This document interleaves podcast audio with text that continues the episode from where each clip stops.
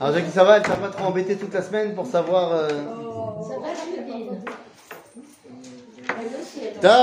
Tom je bah, c'est ça. Ouais, mais ça, en disant, toi, lecteur, tu l'avais déjà fait la bah, semaine oui. dernière. Je ne comprends pas, les bah, gens, ils ne pas. Mais qu'est-ce que tu veux? C'est bien clair et net. Mais oui, c'était clair et net pourtant. Mais bon, allez, c'est pas très grave. Bon, c'est bizarre. À Kol Beseid. Toiv. Oh on passe à la maison après pour les chauffeurs.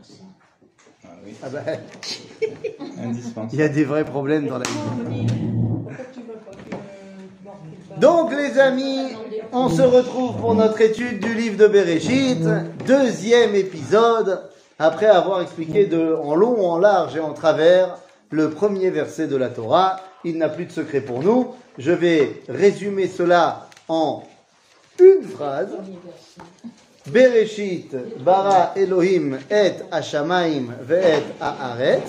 Et on a expliqué cela en disant, certainement ça ne veut pas dire au commencement, ça veut dire dans l'objectif de Reshit, soit le peuple juif, soit la Torah, Dieu a créé le monde. Pour ce faire, il l'a fait de la place. Il l'a sorti de lui pour faire de la place. On a dit Hashamayim, c'est quoi ce qu'il a créé? Eh bien, c'est un, une dimension d'unité des valeurs. Mm-hmm. Shamayim, vers Haaretz, la terre d'Israël. Mais Shamayim, mais où ils en sont Esh dans Shamayim, vous l'avez dit. Shamayim, nos sages nous ont dit, c'est la conjonction de deux mots, Esh ve Maïm. Tu vas me dire, mais il n'y a pas marqué le Aleph. Où est le Aleph? Et ça, c'est ce qu'on appelle euh, une Drasha. La Drasha n'est pas obligée d'être euh, à, à cent pour cent. Mais on a compris l'idée. De la même façon que le feu et l'eau ne peuvent pas coexister, sauf dans une réalité où il y a l'unité parfaite, et bien c'est ça que représente Shamayim. D'accord? Yofi, donc on est bon, on peut y aller. Maintenant qu'on a récapitulé la semaine dernière, franchement on aurait pu faire le cours en dix minutes, hein, c'est pas la peine de prendre une heure. Maintenant on peut arriver dans le deuxième verset de la Torah. Alors ceux qui ont un Koumach, vous pouvez le prendre, et le cours maintenant, c'était le résumé, le résumé. Et le cours, il est Leïlou Nishmat, Yaakov, Ben Elazar. Ouais, merci. Donc, je sais oui. pas comment c'est. Oui, je ne me rappelle plus non plus. plus. Leïlou Nishmat, Anne, Myriam. Twito, oui. Je voudrais bien que tu fasses ça. Ben, Leïlou Nishmat, Anne. Oui, oui je pense qu'il saura. Je pense qu'il saura. Donc, Donc, on peut rentrer maintenant dans notre second verset. Alors, là aussi, on le connaît pas mal. Ve'aretz haïta tohu vavohu ve'choshech al pene teom ve'ruach Elohim merachefet al pene amay. Et la terre était tohu bohu. La terre ou Eretz? Eretz Israël. Non, mais de toute façon, c'est ni ça, ni ça, ni ça. C'est-à-dire, venez, on va essayer de comprendre de quoi il s'agit. On a plein de problèmes dans ce verset. Venez, on commence par dire quel est le problème si on n'a pas été au cours de la semaine dernière. C'est-à-dire, si on continue à penser que Bereshit, c'est au commencement, alors il y a un problème, parce que il y a un grand principe dans le Tanakh. Ce principe est le suivant. Lorsqu'on parle au passé, dans l'hébreu du Tanakh, on marque d'abord le verbe, et après le sujet. C'est comme ça qu'on forme le passé. Si on marque le sujet et après le verbe, comme on dirait nous aujourd'hui en hébreu moderne, ce n'est pas du passé, c'est du passé antérieur. Ok ? Ce qui veut dire que ça, se, ça décrit une, un événement qui s'est passé avant ce qu'on t'a décrit avant. Si tu me dis que Bereshit, ça veut dire au commencement, ici, le deuxième verset, Ve'aretz haïta, c'est-à-dire passé antérieur, encore avant Bereshit, Ve'aretz haïta tohu vavohu. Comment c'est possible? Mais nous, ça ne nous pose plus aucun problème, puisqu'on sait que Bereshit ne veut pas dire au commencement. Il n'y a dans le premier verset aucun marqueur temporel. Donc on n'a aucun problème de dire Ve'aretz haïta tohu vavohu. Ça peut être avant. Le verset Bereshit, c'est un verset moral. De pourquoi j'ai fait les choses, ben pour le Reshit, j'ai créé le monde. Donc je peux très bien te dire que, eh bien, avant, la terre était Tohu Vavohu. Ça veut dire. Donc on a compris le Ha'aretz haïta. Mais effectivement, la semaine dernière, on a dit Ha'aretz, c'est Eretz Israël. Donc, qu'est-ce que ça veut dire ici Ha'aretz haïta tohu vavohu. Oui. Il veut dire la matière était tohu vavohu. Alors, est-ce que c'est la matière? Alors, tu me diras, il n'y avait pas le mot matière qu'on utilise en physique aujourd'hui à l'époque du Tanakh. Mais la semaine dernière, quand on a expliqué le mot Ha'aretz, on a vu que dans la Torah, Ha'aretz, de manière, quand c'est juste Ha'aretz, ça fait référence à la terre d'Israël. Donc la question est de savoir, est-ce qu'ici on parle que de la terre d'Israël? On parle, on parle de quelque chose qui existait euh, avant... Avant quoi euh, avant... Comment euh, Rabotaï, je reviens sur ce que j'ai dit. Pourquoi vous me dites que ça existait avant la création? Comment vous le savez? Puisqu'on ne nous a pas parlé du moment de la création. Puisqu'on sait que c'est le passé antérieur. Ah, tu parles du Midrash Rabbah, qui dit que Dieu, il a créé des mondes. Et... Mais qui te dit que ça se passe avant cela? Ce n'est pas marqué. Non, mais puisque vous nous oui. avez dit que c'était le passé antérieur. Oui, ça se passe avant quelque chose. Bah oui, mais ça. Je ne sais pas quoi. Ça se passe avant quelque chose, mais je ne sais pas quoi. Peut-être avant le fait qu'on ne détermine Ha'aretz en tant que Eretz Israël, mais en tout cas on ne parle pas ici de l'avant-création puisqu'on ne parle pas du Nekuda, du point T zéro du temps de la création. C'est-à-dire que, rentrez-le-vous bien dans le crâne, le Big Bang n'est pas évoqué dans la Torah. C'est-à-dire le moment de la création, on n'en parle pas ici. Manitou disait la chose suivante, pourquoi est-ce que la Torah ne nous a pas expliqué que le monde a été créé? Du moins, comment? Ben, tout simplement parce que il a été créé. Ça n'a rien à voir avec la science. Donc, on a dit la semaine dernière, ça n'a rien à voir avec la science, mais surtout, non, mais lui, il est, il, avec, avec humour, il disait, mais, parce que, parce que, on le sait, il, il, il est là. Il est là. Il est là, point, c'est tout. C'est-à-dire que, à partir du moment où tu es là, tu respires, c'est que tu admets l'axiome de base qu'il y a le monde. Donc on s'en fiche de savoir qu'il y a eu un temps T zéro. Mais ça, c'est, comme tu dis, quelque chose de très intéressant pour les scientifiques. Pour moi aussi, j'aime beaucoup. Mais chacun a son truc. Ce n'est pas une question toranique. La question des millions d'années ne nous intéresse pas, on l'a dit la semaine dernière. Ok? Donc maintenant, il va falloir qu'on essaie de comprendre. C'est quoi cette histoire de Ha'aretz haïta tohu vavohu? Avant même qu'on essaie de comprendre ce que ça veut dire tohu, bohu, tout ça. Le verset sonne positif ou il sonne négatif? Négatif. Il sonne négatif. Alors que le premier, il bah, sonne très positif. Bereshit bara Elohim et Shamayim et Ha'aretz. Mi bara et Shamayim et Ha'aretz. Qui a créé tout ça? Bah, c'est Elohim. Ah ben, ça, ça montre que c'est bien fait. D'ailleurs, j'ai, j'ai envie de te dire, ça montre qu'il n'y a rien à rajouter. Si Dieu il fait quelque chose, c'est forcément bien. D'ailleurs, on va même le dire beaucoup plus tard. Donc, a priori, ce que Dieu fait, c'est top. Alors, comment ça se fait? Quoi? Dieu, il a mal fait? Si le premier verset nous parle de perfection, le deuxième, on est très loin. Qu'est-ce qui est mieux? La perfection ou le fait qu'on doive l'atteindre? Ah, on doit l'atteindre. Ouais, c'est pas mieux d'être parfait? Non, c'est triste. Qu'est-ce qui est mieux? Attends, je te pose une question euh, très très concrète.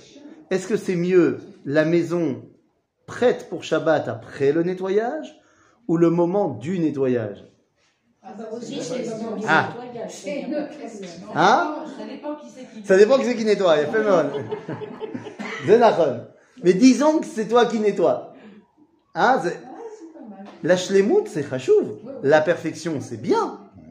Mais, nous dit le Rav Kook, dans euh, le livre Orot HaKodesh, qu'il y a deux dimensions dans euh, l'univers du divin. Il y a ce qu'on appelle la shlemout, la perfection, mais il y a également la ishtalmout, le perfectionnement. Et on a besoin autant de l'idée de l'un que de l'idée de l'autre. Et donc il était fondamental qu'après Bereshit bara Elohim et Shamayim et Ha'aretz, qui montre une perfection sans aucune Ah, il n'y a rien à rajouter. Eh bien, qu'on arrive directement à Ha'Aretz Haïta Tohu Vavohu. Il y a, pour arriver à cette perfection, une dimension de perfectionnement éternel. Maintenant, c'est quoi ce perfectionnement? Pourquoi y a-t-il eu brisure? Eh bien, dans le monde de la Kabbalah, on va appeler ça « Shevirat Akelim ». En venant, on n'utilise pas des termes trop érudits, on va faire ça simple. Dieu veut mettre sa présence dans un ustensile, on va l'appeler le monde. Seulement Dieu, bah, c'est grand. Et donc, ça casse l'ustensile. L'ustensile n'est pas... Ça casse l'ustensile. L'ustensile n'est pas capable de résister à ça. Prenons un exemple qui s'est passé... Oui. Mais un récipient à sa grandeur, à sa mesure, il peut... Contenir. Mais il n'y a pas. Il y a un récipient à la mesure de, de Kadosh Baruch Hu. Euh, Dieu, c'est Dieu qui... Nous. Lui, il peut le créer. Ah, lui, il peut créer. Oui, tu as tout à fait raison, mais à ce moment-là, c'est plus notre monde. On est d'accord? C'est-à-dire, s'il crée quelque chose qui est du domaine du divin, ben alors ça reste dans le divin, c'est pas pour nous. Ouais. S'il veut créer un monde dans lequel il va avoir une interaction avec la créature, ben ça y est, c'est déjà terminé. Il n'y a, a plus rien. Je vais vous donner un exemple tout bête qui s'est passé il y a dix minutes, euh, juste avant que j'arrive ici. Alors, je ne me prends pas pour Dieu. Okay, il y a des gens qui se prennent pour Dieu, mais pas moi. Ce n'est qu'un exemple. Et il nous a déjà expliqué le Rambam que lo kol davar ba machal, ou matim la nimshal. C'est-à-dire, toute chose dans une parabole n'est pas forcément à l'exacte conformité de l'autre. J'ai raconté une histoire à mes enfants juste avant de venir, et j'ai la fâcheuse tendance, quand je raconte, de bouger les mains. Et j'ai parlé, et j'ai raconté comment Shem Chazai a refusé d'obéir à Dieu et a décidé de descendre quand même ici-bas pour sortir avec la plus belle femme de la terre, Ishtar. Non, non, je ne vais pas vous raconter l'histoire maintenant, ce sera à la fin de la paracha de Bereshit. Quoi qu'il en soit, pour dire qu'elle était la plus belle de toutes, j'ai fait, et j'ai une lampe qui pend. Et bien, elle ne pend plus. Elle ne pend plus. Euh, et je brise, je suis ratakelim. Je suis ratakelim. C'est-à-dire, bon, voilà, vous avez compris l'idée. Donc, Bémet, Bereshit, par Elohim, et Shamayim, et Ha'aretz, ok. Mais maintenant, Ha'aretz, Haïta, Tohu, Vavohu. Alors, qu'est-ce que c'est que Ha'aretz? On a dit Ha'aretz, Eretz Israël. Nachon. Mais là, c'est Eretz Israël. Mais là, ça ne veut, ça veut encore rien dire. Ça ne veut encore rien dire, puisqu'elle n'a pas encore de dimension comme telle. Par contre, elle a sa véritable dimension. Pourquoi la terre d'Israël s'appelle Ha'aretz? Simplement. Alors que les autres terres sont Eretz quelque chose. Qu'est-ce que ça veut dire le mot Eretz? La terre. Vous vous rappelez de ce qu'on a dit comme introduction la semaine dernière? Quel était un des grands problèmes quand on étudiait la Torah? C'est qu'on ne sait plus parler l'hébreu. Haaretz, ça veut dire quoi? Je veux. Je veux. Et Eretz. Ertz, on dirait en français, en hébreu moderne. Ok? Donc, Haaretz, c'est l'endroit du dévoilement de la volonté. Eh bien, cette volonté d'Akadosh Baruch Hu de se dévoiler dans le monde, elle était oui. Tohu, Vavohu, Vechosher, Alpene, Teom. Oui. Qu'est-ce que c'est? Amen, amen.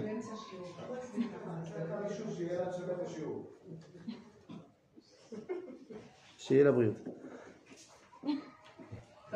Il y a des gens sympas dans ton immeuble. Hein. Bekitsour. Euh, donc, cette volonté du Créateur, eh bien, elle va passer par beaucoup de prismes et elle était Tohu, Vavohu, Vechosher, Alpeneteon. Qu'est-ce que c'est que tout ça? Eh bien, nos sages vont nous expliquer que Tohu, c'est Babylone. Bohu, c'est la Perse. Chosher, c'est la Grèce. Et Théom, c'est Rome. Tohu, Babylone. Qui est-ce qui a expliqué ça? le, le, le Talmud. Nos sages dans le Talmud et dans le Midrash. Tohu, Babylone. Bohu, Perse.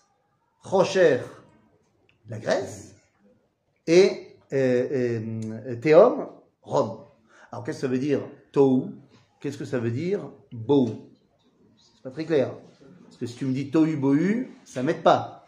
D'accord ? Alors qu'est-ce qu'il nous dit Rashi ?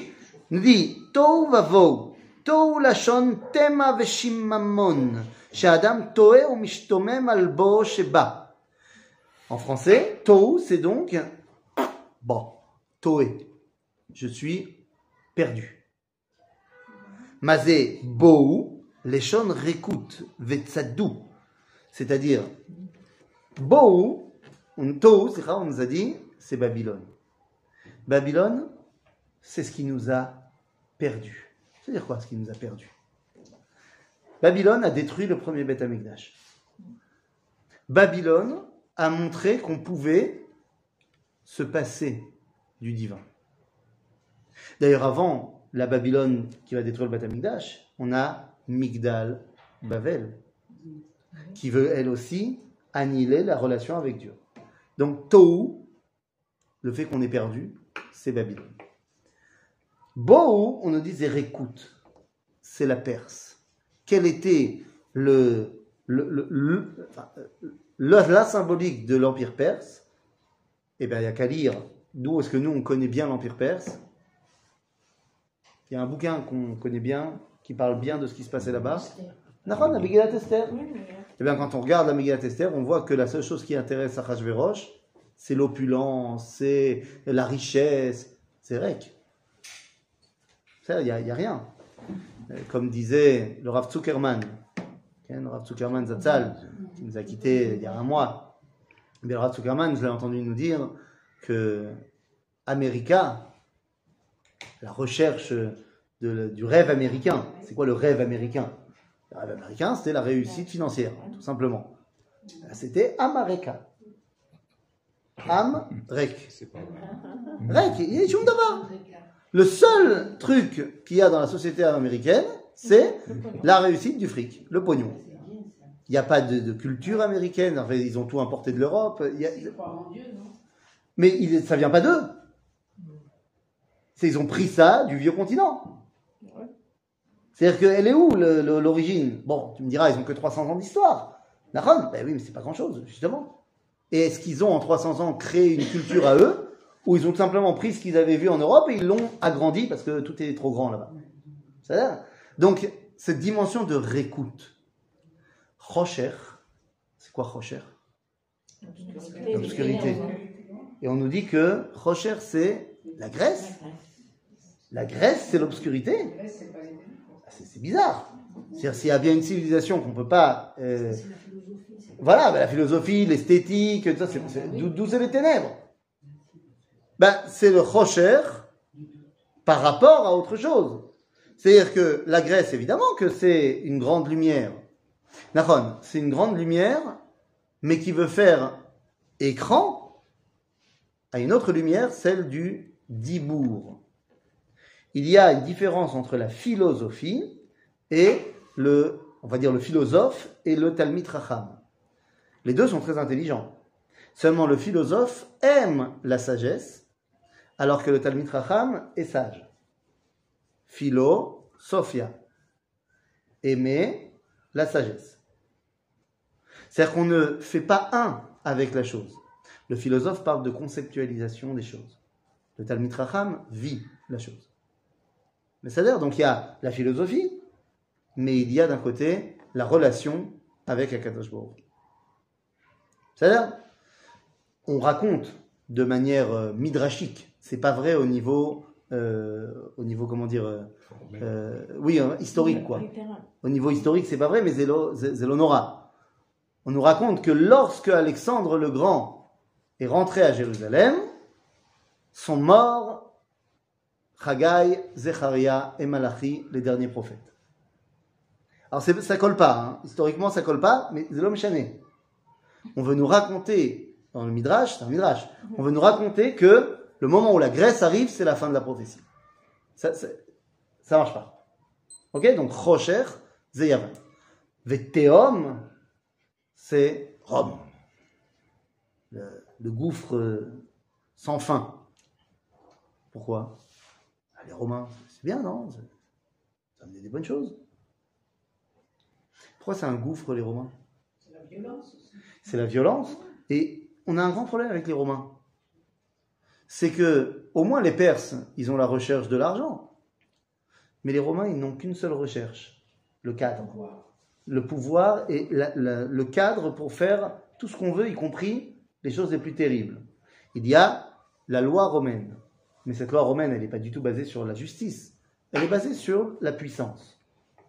Vous savez, d'après la loi romaine, je ne peux pas voler la terre de quelqu'un. Je ne peux pas. C'est interdit par la loi.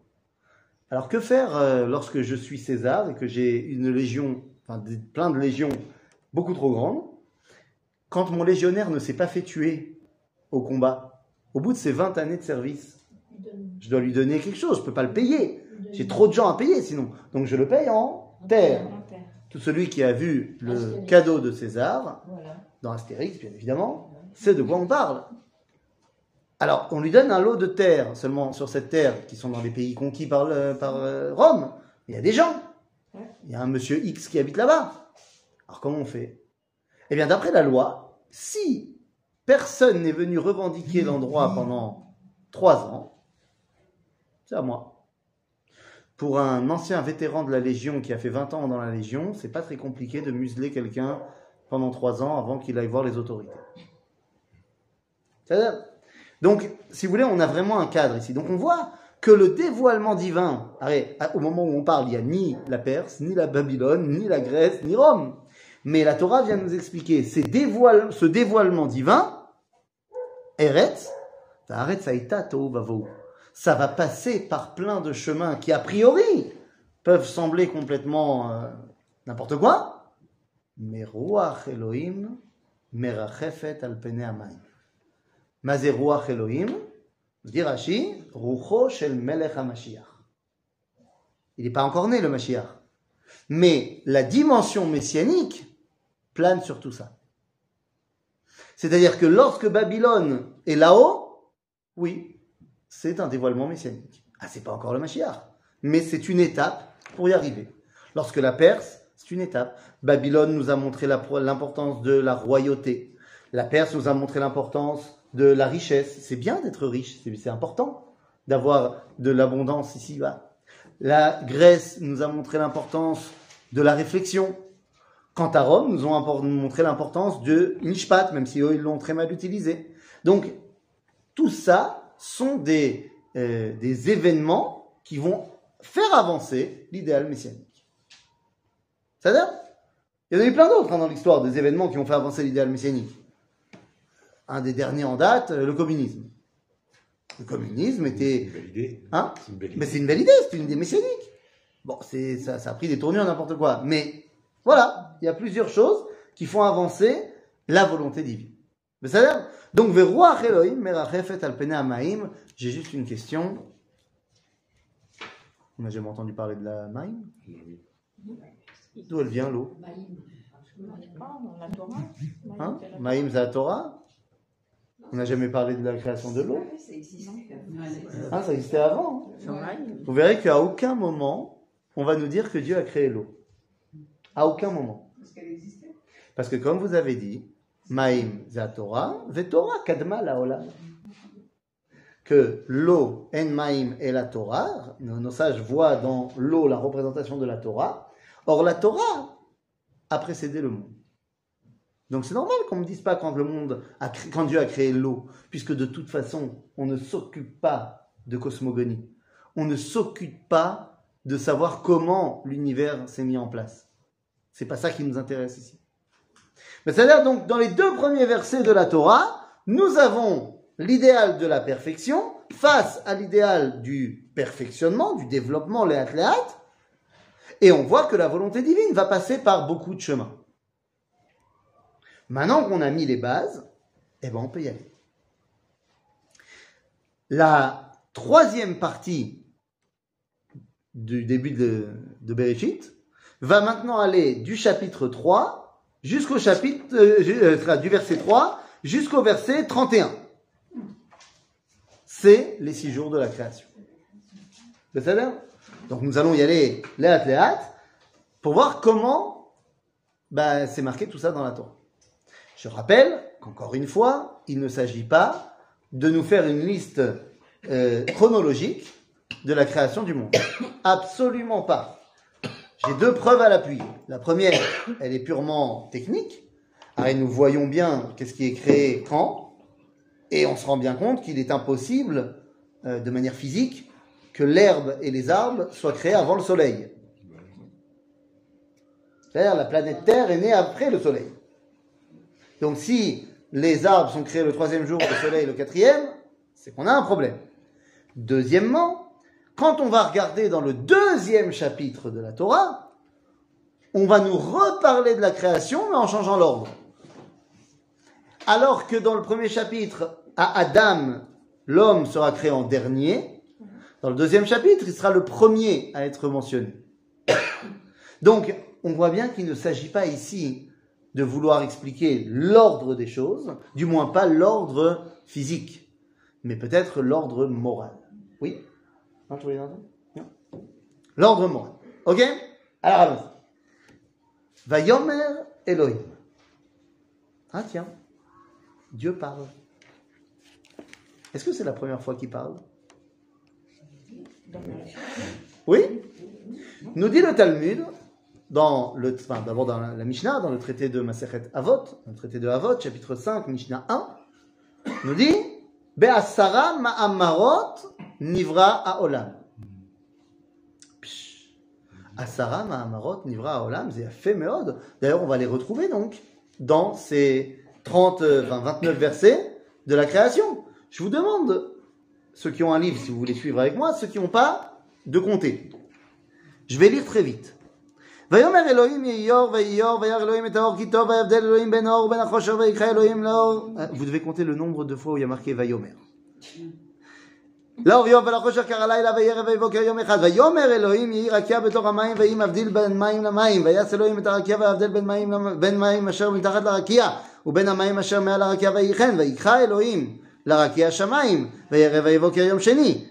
ויאמר אלוהים יקבעו המים מתחת השמים למקום אחד ותראה היבשה ויהי כן ויקרא אלוהים ליבשה ארץ ולמקווה המים קרא ימים וירא אלוהים כי טוב ויאמר אלוהים תדשה הארץ דשא עצם מצריע זרע עץ פרי עושה פרי למינו אשר זרעו בו על הארץ ויהי כן ותוצא הארץ דשא עצם מצריע זרע מינו ועץ עושה פרי אשר זרעו בו למינו וירא אלוהים כי טוב וירא ויבוקר יום שלישי ויאמר אלוהים יהי מאורות בערכי השמים להבדיל בין היום ובין הלילה והיו לאותות ולמועדים ולימים ושנים והיו למאורות בערכי השמיים להאיר על הארץ ויהי כן ויעש אלוהים את שני המאורות הגדולים את המאור הגדול לממשלת היום ואת המאור הקטון לממשלת הלילה ואת הכוכבים וייתן אותם אלוהים ברקיע השמיים להאיר על הארץ למשול ביום ובלילה להבדיל בין האור ובין החושך וירא אלוהים כי טוב וירא ויבוקר יום רביעי ויאמר אלוהים ישרצו המים שרץ נפש חיה ועוף יעופף על הארץ על פני הרקיע השמיים ויברא אלוהים את התנים הגדולים ואת כל נפש החיה רומצת אשר שרצו המים למיניהם ואת כל עוף כנף למיניהו וירא אלוהים כי טוב ויברך אלוהים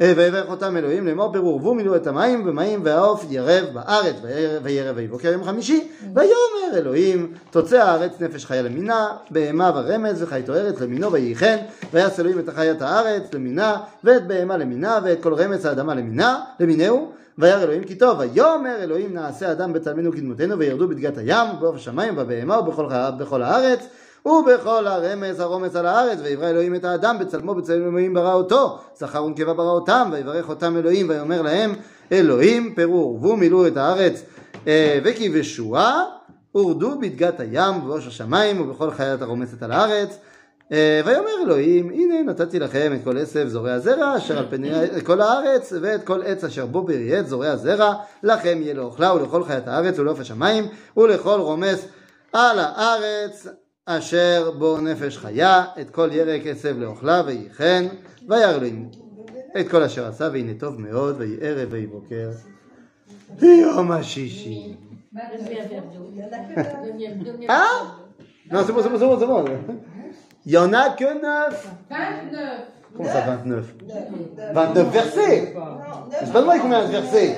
J'ai combien de fois il a marqué Vayomer. Vayomer, tu veux qu'on le relise? Il y a marqué neuf fois Vayomer, oui c'est juste. Ah, c'est bizarre. On nous a dit Be'asara ma'amarot. Oui, le dix revient très souvent. on dit par dix paroles, Dieu a créé le monde. Et là, on compte. Il n'y a marqué que neuf fois, Vayomer. Alors, il en manque une. Alors, nous dit le Talmud, nous dit le Talmud Al-Tidad, Bereshit Name Ma'amar. Bereshit est aussi un Ma'amar. Bereshit bar Elohim. Alors, pourquoi il n'y a pas marqué Vayomer Elohim, Bereshit? Parce que pour dire Vayomer Elohim, il faut qu'il ait quelqu'un à qui parler. S'il n'y a encore rien du tout, il ne peut pas parler à quelqu'un. Donc le simple fait d'émettre sa volonté, c'est déjà une parole. Ok ? Le monde, le monde. La création, l'idée même de création. Quelqu'un, euh, je m'entends avec des guillemets, évidemment. C'est-à-dire. Donc, ok, maintenant on peut arriver à notre premier jour, on revient à notre premier jour, tout ira bien. Pas encore, bah, deux secondes, là, on est au premier jour. On y reviendra quand on arrivera au sixième jour. C'est-à-dire, l'homme, c'est le sixième jour. C'est-à-dire, donc, Vayomer Elohim, Yehi, Or. Il a fait. Vayehi, Or. Les deux mots, Yehi, Vayehi, viennent de quel verbe? Yé, liot. Donc ça veut dire qu'on va traduire ça par, alors en français on dit que la lumière soit et la lumière fut. Mais Yehi, c'est un état d'être, un état d'existence. Va Yehi, c'en est un deuxième. D'accord ? Le Rav Ashkenazi, Manitou, nous explique une clé pour comprendre ces six jours de création en nous disant que Yehi, à chaque fois qu'il y aura marqué Yehi, ce sont les fois où on crée quelque chose qui a une existence Baolam, une existence Kol Yeme Haolam. Pendant toutes les journées du monde, il est là. Tout n'a pas une existence durant toutes les journées du monde. Pour les animaux, il n'y a pas marqué Yehi. Parce qu'il y a eu un moment où il y a eu des animaux, et il y a eu un moment où il n'y a pas eu d'animaux. Demandez à n'importe quel scientifique, la vie est apparue sur Terre à un moment lointain, après la construction de la Terre. Et il y a des choses où il y a marqué « Vayehi ». « Vayehi », pourquoi est-ce qu'on a besoin du « Vav » ? Eh bien, c'est un autre, une autre existence, c'est « Olam Haba ». En d'autres termes, là où il y a quelque chose où il y a marqué Yehi X, c'est que ce X-là est présent Kol Yemei Haolam Hazeh. Et là où il y a marqué Va Yehi, c'est que ce sont des choses qui sont présentes Kol Yemei Haolam Haba. Donc combien de combinaisons on peut avoir? On peut en avoir quatre. Soit on a et Yehi et Va Yehi, soit on a que Yehi et pas Va Yehi, soit on a que Va Yehi et pas Yehi, soit on n'a rien du tout. Ni l'un ni l'autre. C'est-à-dire, ben, on trouve de tout. Par exemple, eh bien, si je regarde, alors je vais sauter, je, re, je reviendrai hein, évidemment, mais on va y revenir. Mais si par exemple je parle, euh, je sais pas moi, le troisième jour, on me dit, Vayomer Elohim, Tatshe Ha'aretz Deshe, verset Yud Aleph, Tatshe Ha'aretz Deshe, que la terre fasse pousser de l'herbe, il n'y a pas marqué Yehi à déchet. Et quand on nous dit la réalisation, on nous dit Va totsa aretz déchet. On ne nous parle pas de Va Yehi à déchet. En d'autres termes, par exemple, l'herbe, c'est ni présent tout Yemei Haolam Hazeh, ni non plus dans Olam Haba. Par contre, il y a des choses qui sont là, mais pas là-haut. Arakia. Je sais, pour l'instant, je n'explique pas encore tout ce que c'est, mais juste que vous compreniez l'idée, on nous dit Yehi Rakia. C'est quoi Rakia, justement, je n'explique pas encore, mais grossièrement, c'est la séparation dans ce monde. Donc Yesh, alors entre le ciel et la terre, Yesh Rakia, Yehi. Mais on ne dit pas Va Yehi Rakia. Ok? Pour ce qui est de notre premier jour de la création, on a dit Vayomer Elohim, Yehi Or. Et après, marqué Va Yehi Or. Donc ça veut dire que la lumière, c'est quelque chose qui est présent Kol Yemei Haolam Hazeh et Kol Yemei Haolam Haba. Est-ce que cette lumière-là, ce sont les photons produits par le soleil? Vadaï Shelo. Il n'est pas là. Ben voilà, il n'est pas encore là le soleil. Donc il ne s'agit pas des photons. C'est autre chose. Ah, est-ce que c'est la Torah? Je ne pense pas non plus que ce soit la Torah. C'est quelque chose qui est bien au-delà. C'est ce qu'on appelle, encore une fois, pour se la péter, on utilise des mots de Kabbalah, ça, ça montre qu'on est très très érudit. On appelle ça dans la Kabbalah Or Aganouz, qui a été rangé par Dieu la tite, pour la ressortir la tite de la veau. C'est-à-dire qu'elle est là le premier jour, et puis après elle n'est plus là. Et elle, il la ressortira à un moment donné. Or Aganouz, la lumière que Dieu a mis dans un tiroir. Caché, Ganouz, Gniza. C'est-à-dire qu'il a mis dans un tiroir scellé pour la ressortir à un moment donné. Bon, bah, sauf que ça ne nous aide pas à comprendre qu'est-ce que ça veut dire. D'accord ? En fait, non, on essaie de comprendre qu'est-ce que ça veut dire. Si seulement, si seulement il y avait un mot dans une langue euh, qui était utilisée par Molière, qui pouvait m'aider à comprendre. Or Aganouz. C'est la Torah ? La Torah, c'est pas un mot que Molière utilisait souvent. Non. Euh, non. Est-ce que ça ne me ressemblerait pas à un mot en français? Organose. Or... Peut-être qu'en anglais, c'est plus facile. Organisation. Ah, organized. Organisé. C'est de là que vient le mot organisé. Non, c'est même pas une blague. Organisé, ça vient de organose. Oui, messieurs, dames. Eh oui. C'est un mot, vous regarderez dans le dictionnaire, qui vient des pays de l'Est. Pas plus d'informations. Organouz. Organisé. Qu'est-ce que ça veut dire organiser? C'est ce qui met de l'ordre. Nous, mazéa or azé. C'est quoi cette lumière-là? C'est pas les photons, c'est la lumière qui nous permet de voir. Et oui, bien sûr. Donc on parle ici de l'organisation même de la création. Donc, Vayomer Elohim Yehi Or. Très bien. Vayehi Or. Après, on nous dit Vayar Elohim et Haor Kitov. Vayavdel Elohim ben Haor ou ben Hachosher. Hein? Hachosher? Hachosher de tout à l'heure? De la Grèce? Non, Hachosher dans le sens. Oui, enfin, mais Hachosher, Hachosher. Est-ce que Dieu a créé le Hachosher? Non, il n'y a pas besoin. Là où il n'y a pas de or, il y a Hachosher. Donc, ça veut dire l'avdil ben haor ou ben hachosher. Il a fait meod. Vayikra Elohim la or yom. Est-ce qu'on parle de vingt-quatre heures? Non. Il l'a appelé jour. Est-ce que c'est vingt-quatre heures? Non, parce que ça ne veut pas non plus dire jour. Ça veut dire quoi yom? Ça vient de quel mot yom? Lui aussi, il vient du mot liot. Yom, ça vient du, de la racine hayo, liot. Yom veut dire donc un état d'être. Quand on voit ce qui se passe, eh ben, on peut déterminer dans quel état on est. Vayikra Elohim la or yom, vela chosher kara laila.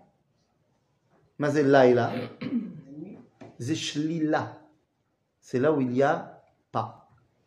C'est là où je ne peux pas Dévoiler, dévoiler quoi que ce soit. C'est donc pour ça qu'il va dire Vaï Erev, Vaï Boker, pas soir et matin. Erev et Boker sont les deux états de la création.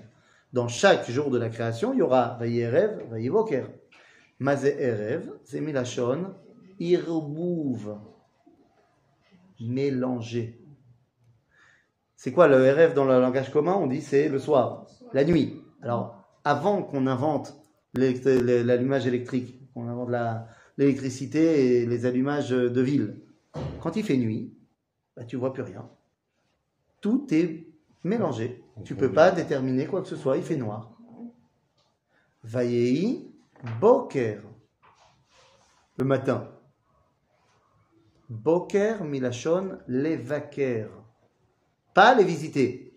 Oui, les vaquers, c'est bicoret. Être capable d'analyser. quand j'ai un mevaker, un texte, c'est pas pour dire qu'il est mauvais. C'est avant, peut-être que je vais dire qu'il est mauvais, mais c'est d'abord pour dire, ouais, je peux analyser la chose. Donc dans chaque état de la création, il y a un état où tout est mélangé, et un état où je peux analyser les choses. Vayerev, vayevoker, yom echad, yafemeod. D'ailleurs, pour aller encore plus loin, eh bien, on comprendra une chose très importante. Ce premier jour de la création va nous servir d'archétype. Il est la base qui va revenir durant les six jours de la création. Il y a donc un schéma en quatre étapes qui revient dans les jours de la création. Projet, réalisation, observation, conclusion. Projet, yeyo. Réalisation, va yeyo. Observation, vayar Elohim et ha'or ki tov. Conclusion, vaye erev, vaye voker yom echad. Le schéma en quatre étapes. Ce schéma revient dans chacun des jours de la création. Alors, des fois c'est plus facile à voir, des fois c'est moins facile à voir. Dans le deuxième jour, eh bien, le vaye erev, vaye voker, va, le, la, le jugement, c'est-à-dire, il arrive que. Dans le troisième jour, il arrive que dans le quatrième jour, parce que ce qui a commencé à être créé sera terminé là-bas, on va, on va y revenir. Mais de manière générale, ce schéma, eh bien, on peut le retrouver dans tous les jours de la création. Sauf que, et là, ceux qui ont le texte, je vous demande de sauter jusqu'au verset, euh, ben, jusqu'au verset Aleph du chapitre deux,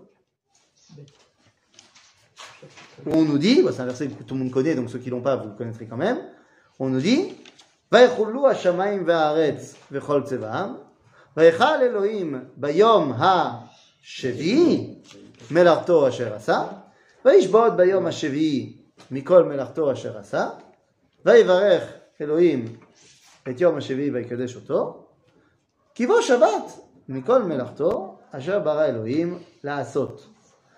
Et on devrait trouver ויהי ערב ויהי בוקר יום השביעי. Et ceux qui ont un Koumach, vous pouvez voir qu'il n'y a pas marqué Vaïerev Vaïvoker. Ce qui veut dire que la conclusion du septième jour n'a pas encore eu lieu. Ce qui veut dire que tant que ce n'est pas marqué dans la Torah, nous sommes toujours dans le septième jour de la création. C'est ça, on y reviendra. Bon, s'il n'y a pas marqué Vaïerev Vaïvoker Yom HaShvi'i, il y a marqué quoi à la place? Ça vrai Maranan. C'est ça qu'on dit, non? On dit ça, non? Après le texte, on dit ça. Bekitsour, le schéma revient toujours.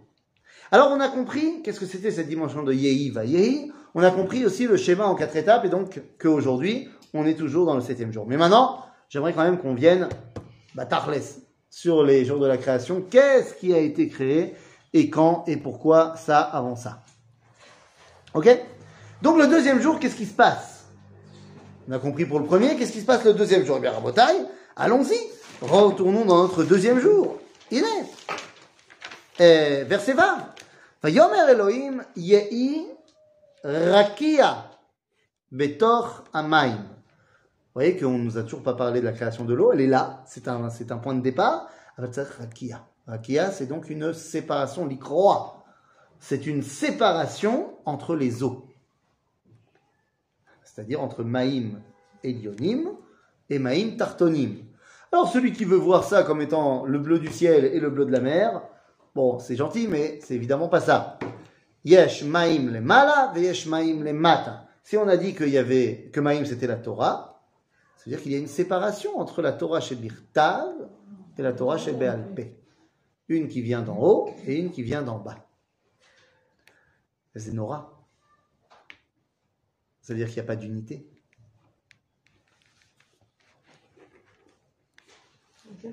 C'est quoi le maïm? Les eaux. Les eaux. Pourquoi tu dis les eaux et pas l'eau? Parce que c'est un pluriel. Ben ouais. C'est un pluriel. Sauf qu'en français, on dit l'eau. Il n'y a pas eau au singulier. Ah non, il n'y a pas eau au singulier. Ça se dit maïm, mais vous avez raison de dire que c'est un pluriel, bien sûr. Et c'est ce qui me fait poser la question. Mais alors, attendez, ça veut dire quoi? Comment on dit euh, de l'eau ouais. en, oui, non, en latin? Parce que je rappelle quand même que le français vient de aqua. Et en anglais? Et en allemand? Bon, vous avez compris où je veux en venir? C'est tout singulier. Non, non, non. non c'est tous les mêmes mots. C'est juste qu'en français, je sais pas comment on arrivait à l'eau. Enfin si, on a juste pris le A de aqua et on l'a on l'a truc, mais Maïm, ça veut dire le questionnement. Aqua, what, vas. Dans toutes les langues, ça veut dire quoi? Maïm, c'est arbe ma. Ah oui. C'est de l'hébreu. Rabotai, c'est pas shoot. Vous avez dit que c'est du pluriel. Je suis d'accord avec vous. C'est le pluriel de quel mot? Ma. Bah, c'est pas, c'est, j'ai pas été chercher midi à quatorze heures, hein, c'est, c'est pas loin. Hein. Non? C'est pas, c'est un ridouche? Pourtant, c'est l'Ulpan, Rama Aleph. Hein. Vous le savez que ma, ça veut dire quoi?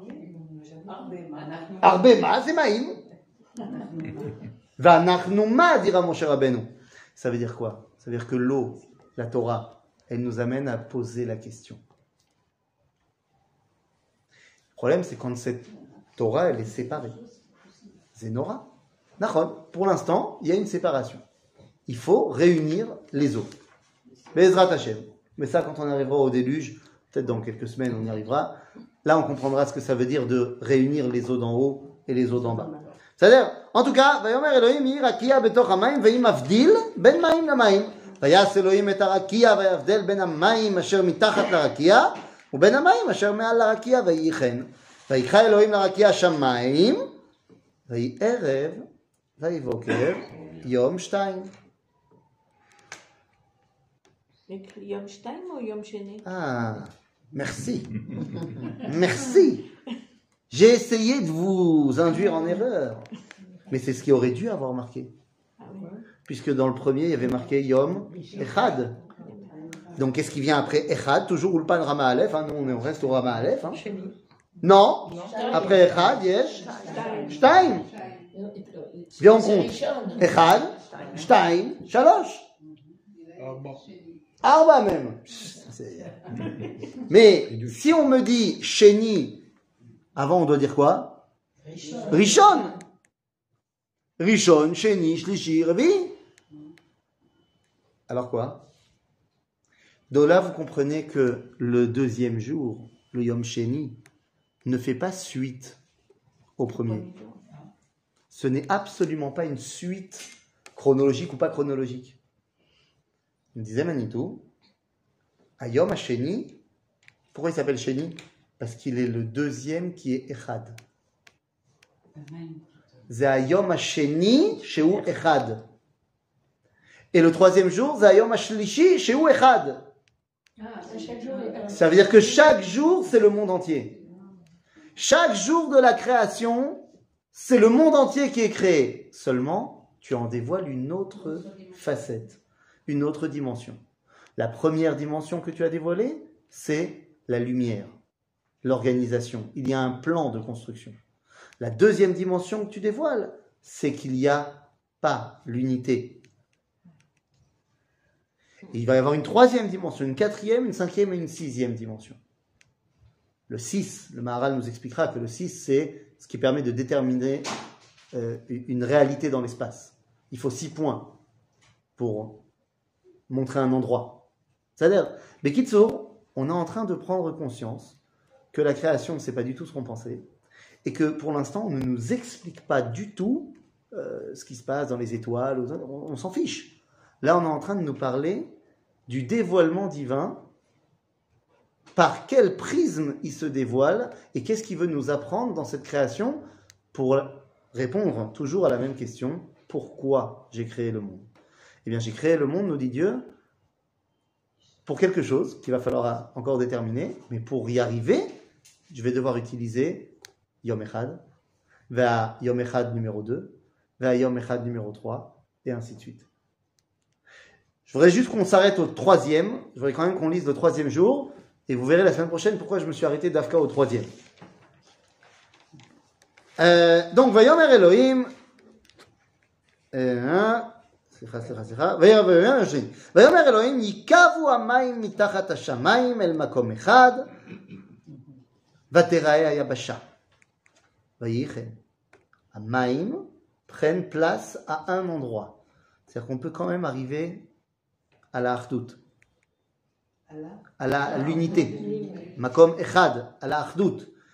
Vaterae Ayabasha. Alors c'est quoi l'Ayabasha? Quelque chose qui est sec. C'est la terre. Oui, alors nous on va dans, dans notre imaginaire, on va dire c'est la terre. C'est-à-dire, il y avait de l'eau, il a rassemblé l'eau. C'est-à-dire, agave. Ceux qui ont envie, parce que c'est des scientifiques dans l'âme, et ils ont envie de faire euh, des, des, des, des simulations par ordinateur, de voir qu'il y avait de l'eau, elle s'est retirée, ça laissait... D'accord, c'est pas de ça qu'on parle. Si ça te fait plaisir, monsieur le scientifique, fais-le, mais c'est, c'est pas du tout de ça qu'on parle. C'est-à-dire, c'est Yavesh. Yavesh, c'est justement ce qui nous permet... Alors, je veux dire, Yavesh, c'est pas, c'est pas Ratou. Oui, nous, Yafemod. Mais qu'est-ce que ça veut dire? Yavesha Ha'Aretz ou Yavesha Nafshi. C'est-à-dire que c'est ce qui me permet de voir les choses. Lorsque Yavesha Ha'Aretz, Nir'u Rashi Harim.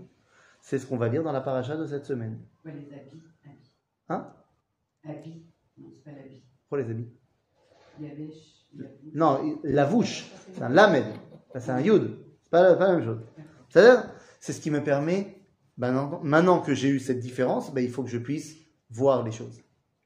Donc, Vaterae Ayabasha, Vayichen. Vayikra Elohim la Yabasha Eretz. Ou le mikve ayamaim kara yamim, Vayar Elohim kitov. Vayomer Elohim, Tache Haaretz. Donc, on a créé la terre. On va appeler ça comme ça, ça va être plus facile pour nous. Mais on a compris ce que ça voulait dire profondément. On va, on va l'appeler ça la terre. Et on nous dit, Tatshe haaretz déchet, c'est-à-dire fasse fleurir, enfin fasse pousser le, l'herbe. Esev mazria zera, des plantes qui portent en eux leurs semences. Ve etsperi oseperi, et un arbre fruit qui fait des fruits. Mais c'est quoi un arbre? Etz Zemilachon Eitza. Un conseil, la base de la réflexion. Les Eitzim, qu'on va retrouver plus tard dans le Gan Eden, ce n'est pas des pommiers. C'est-à-dire, c'est Eitz, Eitza. C'est pour ça que les Nevi'im, où est-ce qu'ils rendaient la justice? Tachata Eitz. Pas seulement à cause de l'ombre. C'est qu'à te mettre dans une maison.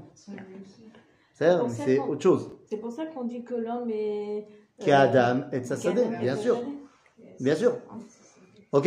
Et même Saint-Louis, il donnait Saint-Louis. Saint-Louis. Le, le roi, le bon roi Saint-Louis. Vous savez pourquoi on l'a, on l'a nommé Saint-Louis? Parce qu'il a tué plein de juifs. Et qu'il a brûlé le Talmud sur la place centrale de Paris. Hein, bien sûr, sinon il ne serait pas saint. Hein, Louis neuf. Et euh, d'ailleurs, on dit qu'il est mort de la peste. Bon, ça, c'est ce que les livres d'histoire disent. Moi, je connais la vérité. Ah oui. Mais bien sûr. Mais j'étais là. Mais bien sûr. Il est mort de la peste. Où ça? À Tunis, devant Tunis. Il a été invité chez une famille euh, tunisienne, il lui a fait la pkeïla, il n'a pas supporté. C'est tout. C'est tout. C'est la peste, tout de suite. Ça nerve. Bekitso, Robotai, à Etz, Zaetza. Donc il doit faire Etz Peri, Osé Peri. Un arbre fruit qui fait des fruits. C'est-à-dire que l'arbre doit lui aussi être fruit. C'est-à-dire que dans le programme originel, il ne doit pas y avoir de séparation entre la cause et la conséquence, entre l'origine, la source, et ce qui sort de la source. Ça, c'est le, pro- le projet. Aval malaasot, vatotse haaretz déchet, esev mazria zera, le mino, ça c'est bon, fait etz ose peri. Au lieu de faire un arbre fruit qui fait des fruits, elle a fait un arbre qui fait des fruits. Il s'agit ici d'une avera. Dieu a dit fait A et la terre elle a fait B. Donc ça laisse entendre que la terre elle a elle a fauté. Donc ça veut dire que pour fauter il faut avoir un libre arbitre. On a dit Eretz milashon ratzon. Donc au départ la terre est une ishiyut et non pas une yeshut. C'est quelqu'un, c'est pas quelque chose, c'est pas, une, c'est pas un plateau. Et donc il y a une faute. Pourquoi est-ce que Dieu il dit alors Vayar Elohim ki tov? C'est bien. Parce que c'est parce que c'est très bien. C'est très bien. Pourquoi? Qu'il soit pas parfait. C'est, c'est pour que, vas-y, vas-y, pour qu'on y arrive, pour qu'on puisse se perfectionner. C'est-à-dire, on va, on va y revenir là-dessus, bien évidemment.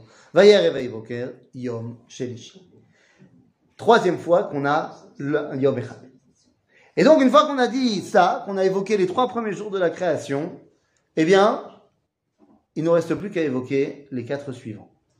Et je spoilerise la semaine prochaine en disant que les quatre, enfin les trois jours suivants, le quatre, le cinq et le six, sont exactement les mêmes que les un, deux, trois. Sera créé le quatre, cinq, six, égale exactement la même chose que le un, deux, trois, avec une toute petite différence.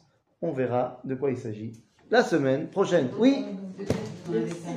Je, vas-y. Toujours c'est Erev et Boker. Pourquoi ça commence Erev? Ah, très bonne question, très très bonne question, on n'en a pas du tout parlé avant, et, et tu fais bien de, de me le rappeler, j'ai oublié d'en parler, c'est une, c'est une très bonne remarque. Pourquoi est-ce qu'on commence par Erev et ensuite par Boker?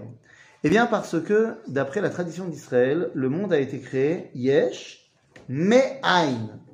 C'est-à-dire qu'il n'y avait rien, du moins il y avait Dieu, mais je veux dire, il n'y avait pas d'existence, et après il y a eu l'existence. Et donc, pour le judaïsme, Ha'Ader Kodem La'Havaya, l'absence précède l'existence. Et donc, il y va de toute la création. C'est-à-dire, chaque élément de la création, il y a d'abord sa dimension où je n'arrive pas à la dévoiler pour pouvoir réussir à la dévoiler. Donc toujours, ce sera d'abord Erev et ensuite seulement Boker. C'est la raison pour laquelle dans le judaïsme, le jour commence la nuit et pour arriver au jour. Si on devait aller encore plus loin, alors peut-être que je le, je le redirai quand on arrivera à, à Shabbat, au Yom Shabbat, d'après l'enseignement de nos maîtres de la Kabbalah, eh bien les six jours de la création sont, mettre, sont à mettre en relation avec les six mille ans de, d'action humaine. C'est-à-dire le, le monde de l'homme a six mille ans, pas le monde physique, le monde dans lequel l'homme agit, il a six mille ans. On y reviendra quand on parlera de l'homme. Mais nos maîtres de la Kabbalah nous enseignent que donc ces six jours de la création sont à mettre en relation avec ces six mille ans. Ça veut dire que chaque jour, ce serait à mettre en relation avec mille ans. Ça ne veut pas dire que chaque jour de la création a duré mille ans. Bien évidemment que non. Mais à mettre en relation, comme il y a marqué dans Tehilim, Ki elef shanim beinecha, ke yom etmol ki ya'avor. C'est-à-dire, de notre point de vue, les mille années sont à mettre en relation avec chacune des journées de la création. Mais si on va jusqu'au bout du raisonnement, ça veut dire que dans chacune des, chacun des six millénaires, il y a cinq cents ans de nuit et cinq cents ans de jour. Erev Boker. C'est douze heures la nuit. Et c'est douze heures le jour. Donc, quand on y regarde de vraiment plus près, eh bien, on se rendra compte qu'effectivement, c'est ce qui se passe. Les, grands, les grandes évolutions et les grands changements de l'humanité sont à chaque fois dans la deuxième moitié du millénaire. Et pour le comprendre de manière encore plus forte, on va prendre notre millénaire, c'est celui qu'on connaît le mieux. C'est-à-dire, on est en cinq mille sept cent quatre-vingt-deux. Donc, on est dans la deuxième moitié de la deuxième moitié. On est dans le dernier quart. On est rentré dans le dernier quart. C'est-à-dire, donc, ça veut dire que le sixième millénaire a commencé quand? Bah, c'est pas compliqué. Il y a à peu près sept cent quatre-vingt-deux ans. C'est-à-dire, c'est donc, euh, et, euh, au bas mot, on est au quatorzième siècle. C'est-à-dire, c'est le début de la Renaissance. Comme son nom l'indique, c'est la renaissance humaine. Il se passe un truc. Tout d'un coup, l'homme se remet à produire. Intéressant. Sauf que, non, il y a d'abord une période où c'est une production...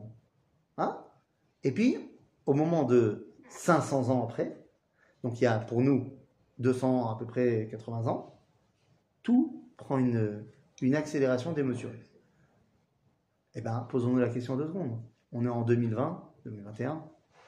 Regardez ce qui se passe il y a un peu plus de deux cents ans. Mais c'est une, c'est, c'est, on ne peut pas comparer les années mille huit cents à ce qu'il y avait avant. Je veux dire, le bond qu'on a fait depuis, allez, la fin du dix-huitième siècle jusqu'à aujourd'hui, je veux dire, c'est incomparable par rapport à ce qu'il y avait avant. Donc on voit bien que dans les cinq cents dernières années du dernier millénaire, ça, ça, ça, ça part dans tous les sens, il y, a une, il y a une création qui est incroyable. Et en fait, quand on regarde ça sur toute l'histoire, alors ça va être plus dur quand on remonte, remonte, remonte, parce qu'on a moins de, moins d'éléments, mais on voit que c'est dans les cinq cents années de la deuxième partie du millénaire que les choses bougent. Donc ça, c'est la dimension de d'abord Éader, et ensuite Havaya, d'abord l'absence, et ensuite euh, l'existence. C'est Éader. Ça à la semaine prochaine. Ça commence.